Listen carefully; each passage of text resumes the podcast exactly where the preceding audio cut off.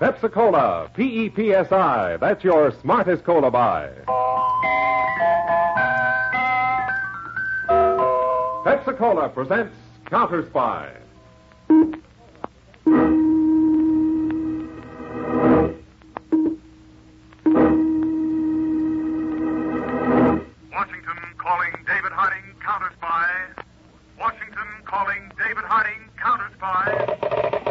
Harding, Counterspy, calling Washington.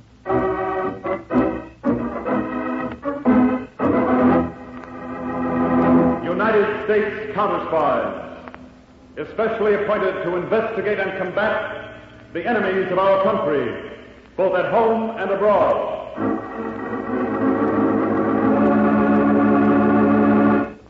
Tonight, the case of the Society Swindlers. Another Counterspy report to the American people. Brought to you each Tuesday and Thursday by Pepsi-Cola. Pepsi-Cola hits the spot. 2 full glasses, that's a lot. That's right, you heard what they said. 2 full glasses of sparkling Pepsi from one big 12-ounce bottle. You're getting an extra glassful. And what a delicious glassful. The most refreshing, delightful cola that ever tickled your taste.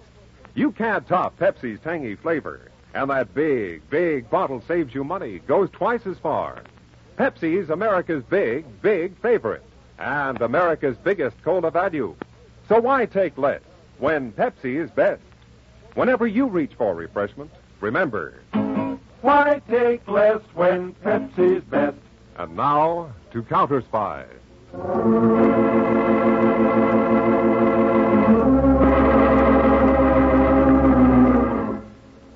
Twenty-two stories above the streets of Manhattan, in the paneled library of a penthouse, a well-groomed man in a satin smoking jacket sits at a heavy oak desk. His eyes are fixed impatiently on the sweep second hand of his unique alarm wristwatch as a dark-haired woman reads from a list. General and Mrs. Ralph C. Maxton, Dr. and Mrs. Charles Nestor, Commissioner and Mrs. Stephen W. Otis. Oh, by the way, Alfred, Mr. Otis has just been elected chairman of the board of General Oil. I know all about Otis. Please continue, Carla. Mr. and Mrs. George R. Pace, Ambassador and Mrs. Victor...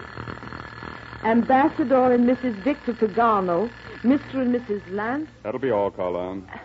But, Alfred, I haven't finished the list. You heard my alarm watch. Time is up. 3.5 minutes. You're a strange man, Alfred. Time is money, Carla. About that list, see to it that the guests appear at Mrs. Grayson's party for the World Refugee Fund. With my name on the invitation as co-hostess, no one will dare refuse to appear. Mm. They're all deadly afraid of what I may write in my weekly column. One unkind word from Countess Carla Moroni, and they're in hot water. Uh-huh. That title pays you real dividends, doesn't it? Thanks to your cleverness in organizing the World Refugee Fund. Ah, oh, dear sweet charity. What a blessing to mankind. Oh. Mr. Babson. What is it, Zero? Paulson's here. He's 20 seconds late, Zero. Yeah, I know, boss. I kept him out in the hall, like you said. Let's see. It's 2 minutes to 8. 1 minute and 30 seconds. That's enough time to give Paulson. Alfred, you'll be back? In 1 minute and 45 seconds. All right, Zero. And down the hall.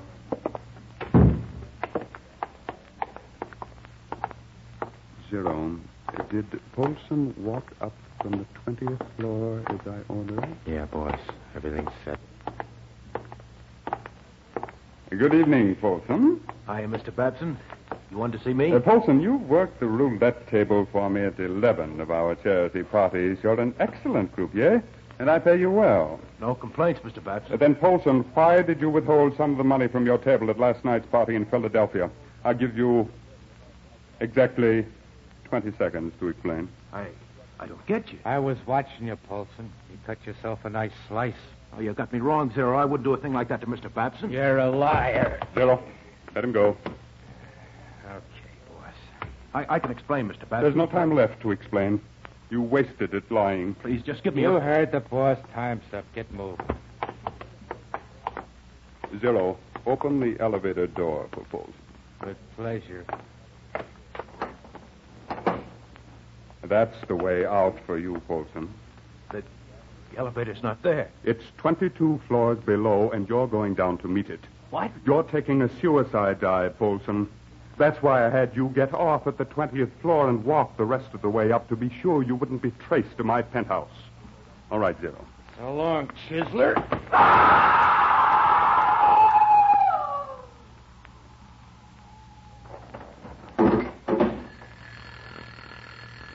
Yeah, 1 minute and 30 seconds on the nose for Paulson. You timed it just right, Mr. Babson. Of course, Zero. That's the way to treat time. Exactly right.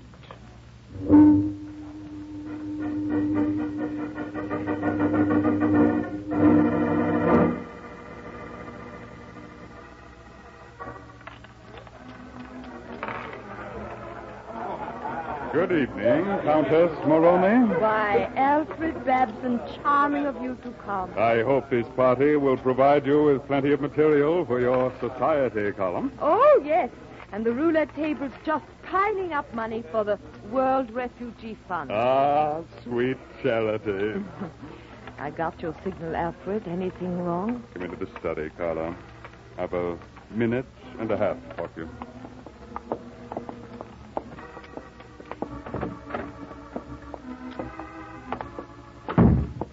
Carla, I heard something this afternoon that may mean trouble. Oh? About a man called George Walsh, the cleverest and biggest fake charity organizer on the West Coast.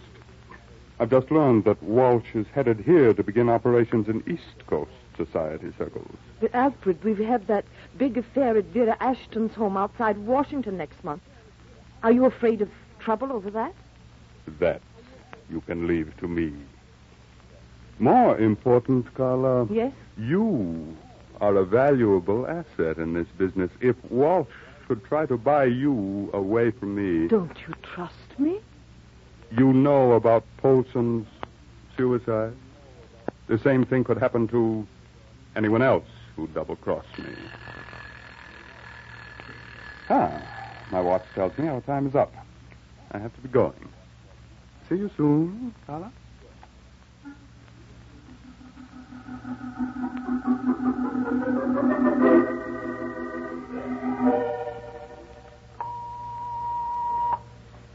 David Harding, Chief, United States Counterspies, Washington.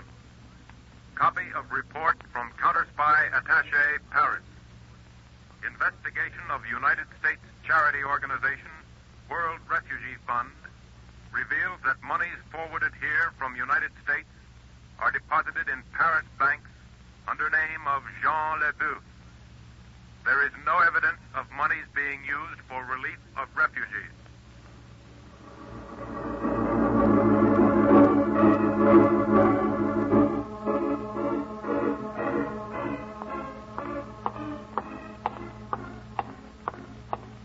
I beg your pardon, madam. Is there any way I can help you? This is Counterspy headquarters, is it not? I wish to see David Harding, and I don't need your help for that, young man. Madam, you shouldn't be in this corridor at all. You'll have to be announced. That's the rule. Rule. Government by bureaucracy. It wasn't this way when Grover Cleveland piloted our ship of state. Who shall I say is calling? I'll say who's calling when I get in there. Very sorry, madam, but I can't... Young man, remove your hand from my arm or I'll slap your face. Very well. Rough him. An organization of ruffians. So there you are, David Harding. Well, Vera Ashton, for a moment I thought a tornado hit the building. We have an appointment, I think, David. Vera, you haven't changed a bit. Now sit down and cool off that temper of yours. David, I've a good mind to send a letter to the president about the way you run this office, and I would. If I didn't love you so darn much. You're a sweetheart. Oh, you're not fooling me with that sugar talk, David. Why did you ask me to come and see you?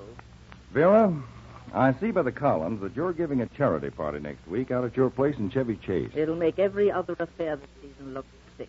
Countess Carla Moroni is my co-hostess. And the proceeds are to go to the World Refugee Fund. Now, Vera, as a favor to me, I want you to switch your sponsorship to another charity instead of World Refugee. David, are you mad? Why, Countess Moroni is making all arrangements. Her name on the invitation is a guarantee of success. My agents, Vera, have been investigating all organizations sending money overseas for relief. Most of them are worthy groups, but we've uncovered a few exceptions. The World Refugee Fund is one of them. Ridiculous. Here's a cable report from our attaché in Paris. The World Refugee Fund is a phony front for a charity racket. Countess Moroni should be told about this. Our records show that every charity party sponsored for a world refugee was arranged by her. You mean she... Then she should be arrested. Oh, no. Just now, she's of much more value to us on the loose. Now, I'm interested in getting at the big brains behind this sleazy racket. And I've already started a trick to smoke him out. You want to help? David Harding, that's the silliest question you ever asked. Then I'll let you in on a secret. A big West Coast charity racketeer, George Walsh, is coming east to operate in society circles. His assistant, a fellow named Ralph Harrison, will be with him. And he's going to call on you, Vera. Good heavens. Oh, David, is this another of your techniques? Still can't fool you, can I? But seriously, Vera, I hope to trap that unknown racketeer behind Countess Moroni. And there's nothing like the assumed threat of gangland claim jumping to bring an unknown criminal out into the light.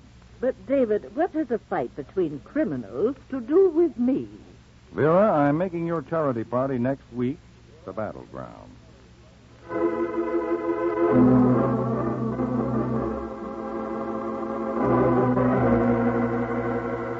Mr. Harding, I found this memo from you on my desk. Oh, yes, Peter. Mr. Ralph Harrison has a 5:00 appointment tomorrow in the solarium of Mrs. Vera Ashton's home.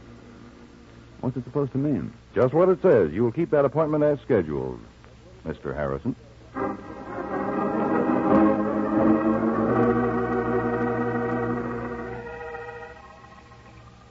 And now, Mr. Harrison, allow me to present you to my dear friend, Countess Carla Moroni. Countess? How do you do? Carla, darling, as I told you on the phone, Mr. Harrison is Assistant Director of the Federation of European Charities. Do sit down, both of you. Thank you. Some tea, Carla? I can only stay a moment, Mrs. Ashton. You said you wanted to discuss something with me about our party here on Friday. Yes, well, you see, Carla, darling, Mr. Harrison's been showing me amazing figures of the work of his organization in the rehabilitation of war orphans. And he has convinced me that the proceeds of our party should go to his group instead of... Mrs. Ashton, our party was arranged for the World Refugee Fund. Besides, the invitations are all out with my name on them. Well, I'm sure the Countess won't mind lending her name to another worthy cause. I certainly do mind. Mrs. Ashton, unless you go through with our original plan, I'll have a great deal to say about it in my newspaper column. Good afternoon. Just a minute, Countess. May I see you to your car? Excuse us, Mrs. Ashton? Certainly. This way, Countess. Countess, I want to talk to you about George Walsh. Walsh? Mm-hmm. He likes the way you work the angles. He's my boss, and he's ready to offer you double the percentage you get now. I don't know what you're talking about. Countess, we know you're in the racket. Racket? What impudence. I'm at the Crescent Hotel, Countess. You can call me when you decide to accept Mr. Walsh's offer.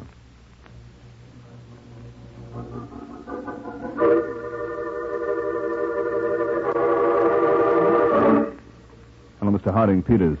How'd you make out, Peters? So far, so good. Then don't come back here to headquarters. Meet me in half an hour at Pennsylvania and 18th, okay? Okay, Dave. Hello? Hello? Carla, this is Alfred Babson. Oh, at last. When did you get into Washington? About 20 minutes ago with Zero and the other boys. I'm stopping at the Hotel Newton. I've got to see you at once. What's wrong? That trouble you anticipated. It's here, in Washington. Hey, mister, got a light? Yeah, here you are. Car in the corner, Peters. Mr. Harding's waiting for you.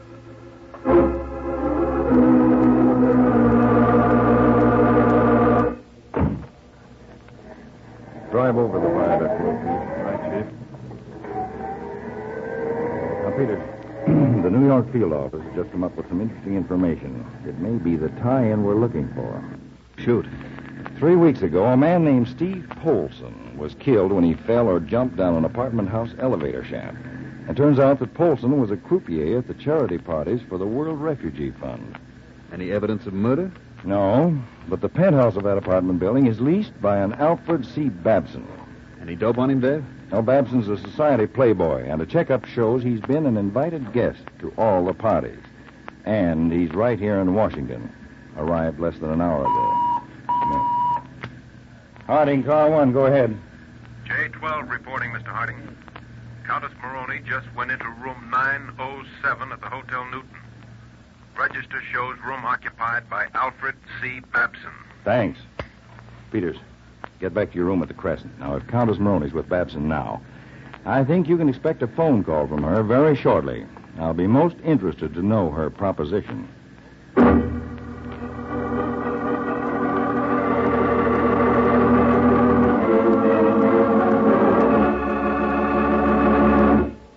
In just a moment, we'll return to Counterspy, brought to you by Pepsi-Cola. Pepsi-Cola hits a spot. Truthful glasses, that's a lot. Lots more value, lots more zest. Why take less when Pepsi's best? More and more, among fellows and girls, among mothers and dads, you hear that sane and sensible question, why take less when Pepsi is best? No budget, no allowance ever had a better friend than tangy, sparkling Pepsi-Cola. Because one big 12-ounce Pepsi bottle gives you two delicious drinks. That's twice as much tangy taste, twice as much delicious Pepsi to go just twice as far. That's why more and more families say, why take less when Pepsi is best? Yes, families like yours and mine, families all over America, they're all saying, why take less when Pepsi is best? Pepsi-Cola hits a spot, tastes terrific when you're hot, more and better than the rest. Why take less when Pepsi's best? Today, tomorrow, always. Get America's biggest cola value. Take home a carton of 6 big, big Pepsi bottles. Insist on Pepsi at the store. And say Pepsi at the fountain. Say Pepsi at the stand. Say Pepsi. Whenever you reach for refreshment, remember, why take less when Pepsi's best? And now, back to Counterspy.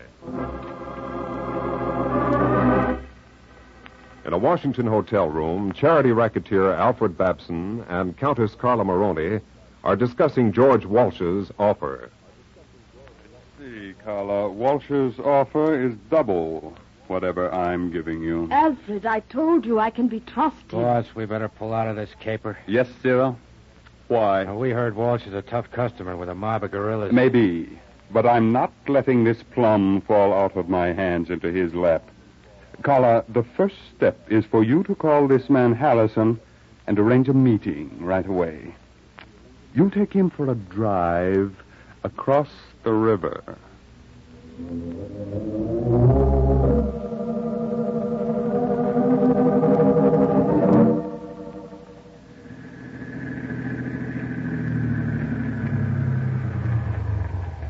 Why park here, Countess?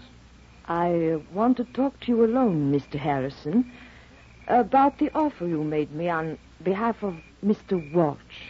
You ready to switch over to the smart money?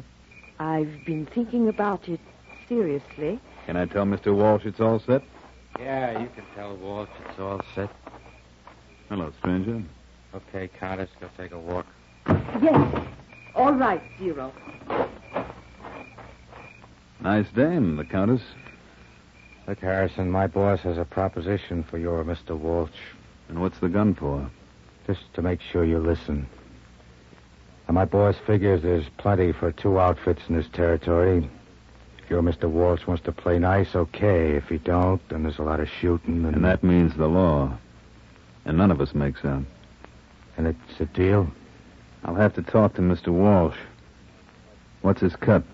He and my boss can talk that over. Where and when? You bring Walsh to the Ashton Dame's big party tomorrow night. My boss will be out on the terrace. There'll be a white carnation in his buttonhole so you can spot him. A white carnation? You two show out on the terrace at 11, on the nose. Do you think Walsh will go for a sit-up like that? Mrs. Ashton's party at 11. Chief meets your boss. Yeah, Zero. I guarantee you my boss will go for a set-up like that.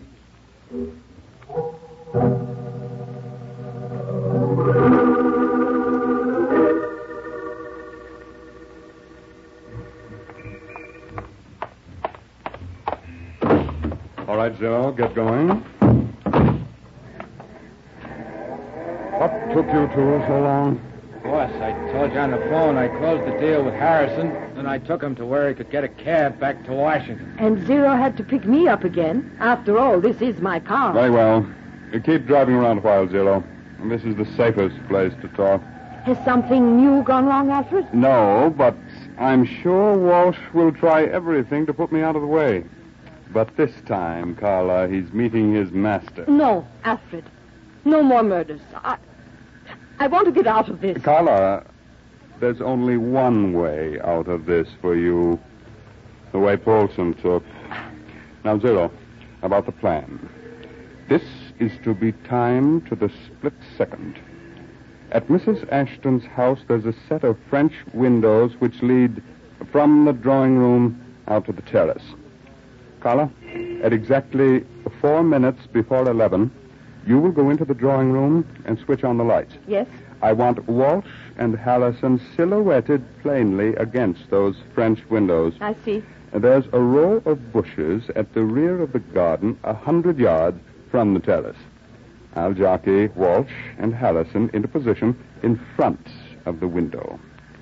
At 11:01, I light a cigarette. Zero, that will let you know you have exactly 2 minutes to get ready. I'll be ready. At 11:03, my alarm will go off. You won't hear it, Zero, so keep your eyes on your own watch. At 11:03, you fire with the telescopic sight. One shot for Walsh, one for Harrison. And remember, both of you, timing is everything.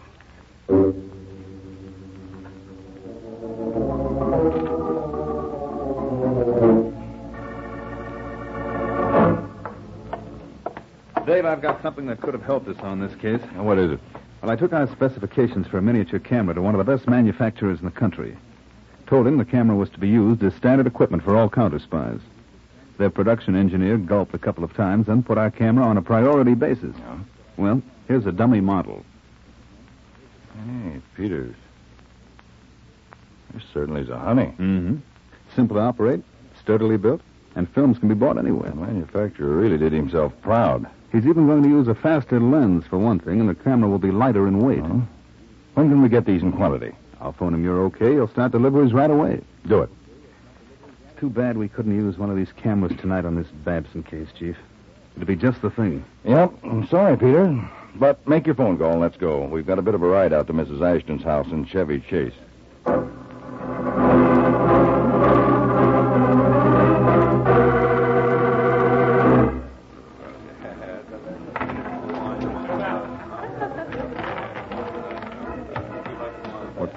Peter. 1 minute of 11, Dave.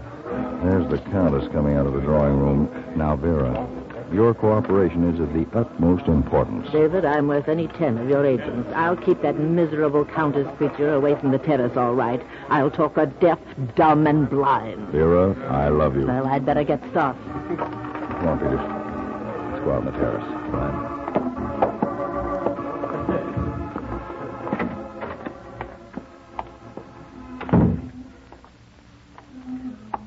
Down there by the French windows, Dave. That must be our man. Oh, white carnation in his lapel. Pardon me. No? You have the time? Well, yes. Just 11. We're on the nose, as Zero said you wanted it. You, Harrison? That's right. This is my boss, George Walsh. Walsh? This is a pleasure. My name's Alfred Babson. Babson, the pleasure's all mine. Chief's been looking forward to this meeting, Mr. Babson. Yes. And now, Babson, I'm sure I'm going to get just what I came for. Walt, haven't I seen you someplace before? I've been seen a lot of places before. Cigarette roll? No, thank you. Harrison? Thanks. Lyon? Mm-hmm.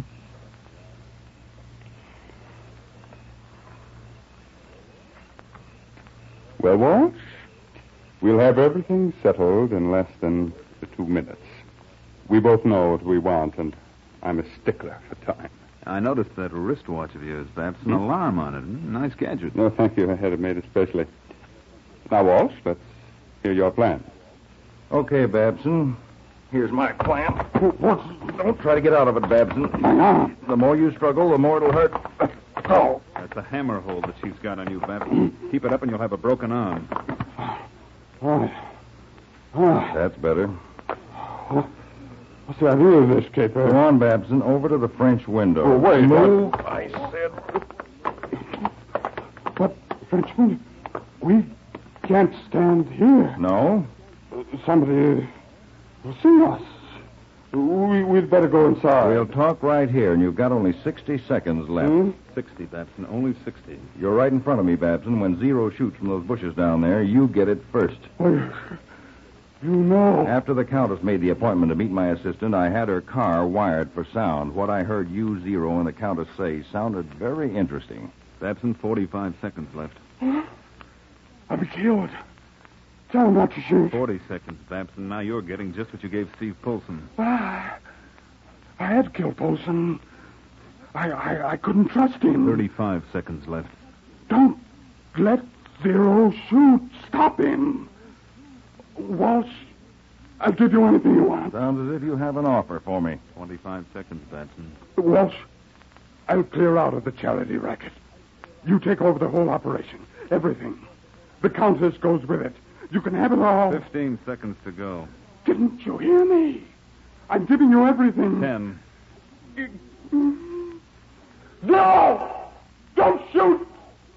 It's me! Don't shoot! Now exactly 3 minutes past 11. It's me! No! Don't shoot! Don't shoot! Don't!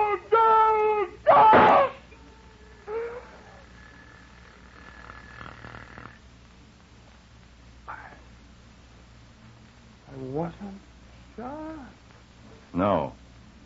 But that shot... Fired by one of my men as a signal to let me know that everything down there was under control. But Zero... We got Zero. And with your confession, Babson, the government closes this case. Government? Babson, while your mouth is open in that stupid gate, keep it that way.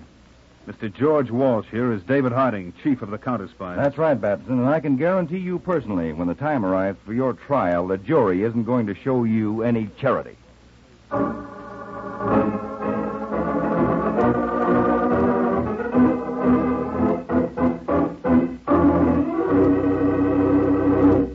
When your friends drop in, be generous, but be thrifty, too. Serve plenty of delicious Pepsi-Cola. Pepsi's big 12-ounce bottle gives you not just one sparkling glassful, but two. Get a carton of 6 and serve 12 delicious drinks. Yes, Pepsi is America's biggest cola value. You get twice the tangy taste, twice the refreshment, twice the Pepsi. So why take less when Pepsi is best? Whenever you reach for refreshment, remember... Pepsi-Cola hits the spot. 2 full glasses, that's a lot. Lots more value, lots more zest. Why take less when Pepsi's best? Tune in every Tuesday and Thursday, same time, same station, to Counterspy. Listen on Thursday for the exciting Counterspy case of the high-class hijacker. Bottle of chloroform, drops of green oil, and eyes without a body, the result is unpredictable. Add these ingredients to a clever and dangerous underworld operation, and the result is action. That's our case for next Thursday, day after tomorrow. I invite you to be listening for Case of a High-Class Hijacker on Counterspy. Tonight's Counterspy program originated in New York, was directed by Leonard L. Bass, dramatized by Edward J. Adamson, and featured Don McLaughlin and Mandel Kramer, with music by Jesse Crawford. Counterspy is a Phillips H. Lord production for Pepsi-Cola. Enjoy some Pepsi, ice cold tonight.